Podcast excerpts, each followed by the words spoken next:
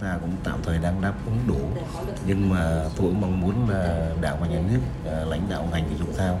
sẽ phải tăng cường chế độ nhiều hơn nữa cho các huấn luyện viên vận động viên từ cấp tuyến tỉnh cho đến cấp quốc gia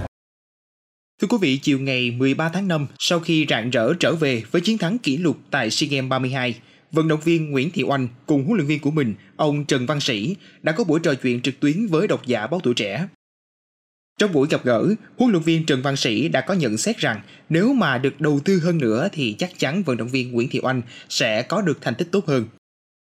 Liên quan đến thu nhập và đãi ngộ của huấn luyện viên và vận động viên thể thao nói chung, quý thính giả hãy cùng với podcast Báo Tuổi Trẻ tìm hiểu về vấn đề này ngay bây giờ nhé. Có rất nhiều độc giả quan tâm rằng không biết trước khi chiến thắng kỷ lục tại SEA Games 32, vận động viên Nguyễn Thị Oanh trong quá trình tập luyện liệu có được thu nhập ổn định và chu cấp tử tế hay là không? Trả lời cho câu hỏi này, vận động viên Nguyễn Thị Oanh cho rằng bản thân chị luôn luôn lạc quan và thích nghi với những điều kiện đang có nên không quá đặt nặng vấn đề này. Chị mong muốn khi nhắc về một vận động viên, mọi người sẽ không tập trung về vấn đề thu nhập mà nên biết rằng vận động viên đó đã chơi thể thao với tất cả nhiệt huyết và đam mê của mình mình luôn luôn lạc quan và thích nghi với những cái điều kiện. Ừ, hiện tại mình không quá đặt nặng vấn đề là mình phải cần phải có những cái gì mình cần phải như thế nào. Thật sự thì là mình rất là hạn chế và mình cũng chưa muốn là chia sẻ về cái thu nhập của vận động viên. Mình không muốn mọi người tập trung vào vấn đề đó mình muốn mọi người biết rằng là vận động viên khi mà đến với một bộ môn mà mọi người theo đuổi thì mọi người đến với sự nhiệt huyết sự đam mê. À, đương nhiên có thể là không, mọi người nếu mà nói thế mọi người có thể nghĩ là ừ tôi chạy thì không có kinh tế thì là tôi chạy được. Nhưng mà cái vấn đề đó thì mình hãy tạm thời để nó ở bên cạnh. Bởi vì là mình muốn rằng là mình sẽ có những cái cái suy nghĩ tập trung nhất cho cái việc tập. Mình không bị quá bị phân tán bị ảnh hưởng bởi những cái vấn đề xung quanh. Cùng một câu hỏi nhưng huấn luyện viên của Nguyễn Thị Oanh, ông Trần Văn Sĩ lại cho rằng bản thân rất mong được các cấp lãnh đạo quan tâm và tạo điều kiện hơn nữa, đặc biệt là về cơ sở vật chất, nơi tập luyện cho các vận động viên điền kinh từ tuyến tỉnh đến quốc gia. Theo ông thì chính sách đãi ngộ đã tốt rồi nhưng vẫn cần nâng lên một bước nữa, nhất là ở chế độ khen thưởng, chế độ dinh dưỡng, thuốc men, hồi phục và đầu ra cho vận động viên đã có bằng đại học thể dục thể thao trở lên sau khi kết thúc sự nghiệp.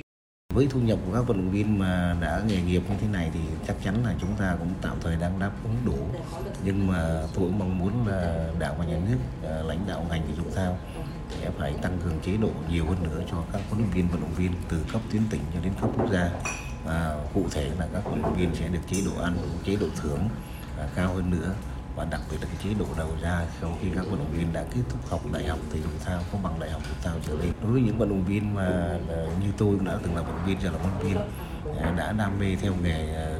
hai mươi mấy năm trời rồi. Và tôi nghĩ các vận động viên như anh như nhiều vận động viên khác ở nhiều môn thi đấu khác tôi nghĩ các bạn à, đã đam mê nghề nghiệp yêu thích nghề nghiệp rồi thì cái thu nhập cũng là một phần thôi. Nhưng cái thứ nhất là chúng ta phải à, cống hiến vì quê hương đất nước. Quê hương đó là các bạn có thể tỉnh này đơn vị kia. Nhưng mà đã khi đi thi đấu tổng quốc gia trở lên đấu trường sea games trở lên thì lúc đó chúng ta là người việt nam. Chúng ta phải cống hiến. Còn chúng ta cứ làm đi à, chắc chắn là gái có công chồng công phụ các à, bác lãnh đạo các cấp sẽ để ý quan tâm nhiều hơn tôi nghĩ năm nay là điển kinh cũng như nhiều môn khác là rất là thắng lợi à, thì chắc chắn cái sự đầu tư nó sẽ lớn hơn trong thời gian tới Nói về dự định tương lai sau khi đã đạt 4 huy chương vàng tại SEA Games 32 vừa qua, huấn luyện viên Trần Văn Sĩ cho biết học trò của mình sẽ phải ra đấu trường châu Á vào tháng 7. Bên cạnh đó, mục tiêu xa hơn nữa là ASEAN. Và định hướng của anh sắp tới thì sẽ phải ra đấu trường châu Á. Sắp tới là với lại vô địch điền kinh châu Á ở ngoài trời vào tháng 7 ở, ở Thái Lan và xa nữa là ASEAN. Đầu năm thì anh đã thi đấu đạt được huy chương ờ, vàng ờ, châu Á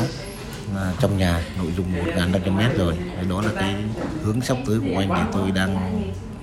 dự kiến và anh sẽ phải phát triển hơn nữa còn đối với vận động viên điền kinh Nguyễn Thị Oanh, bản thân chị nghĩ mình cần phải tích cực hồi phục, sau đó quay trở lại ngay với mục tiêu. Hiện tại thì tương lai gần thôi, nghe tương lai thì rất là xa xôi nhưng mà yeah. Dạ. đối với mình thì ngay sau khi SEA Games trở về thì mình sẽ cố gắng tích cực hồi phục và sẵn sàng quay trở lại tập luyện để tiếp tục với những mục tiêu, những công việc của mình. Mong là số podcast ngày hôm nay đã mang đến cho quý thính giả những thông tin bổ ích xoay quanh vấn đề thu nhập còn khá thiệt thòi của vận động viên. Đừng quên theo dõi để tiếp tục đồng hành cùng podcast Báo Tuổi Trẻ trong những tập phát sóng lần sau. Xin chào tạm biệt và hẹn gặp lại.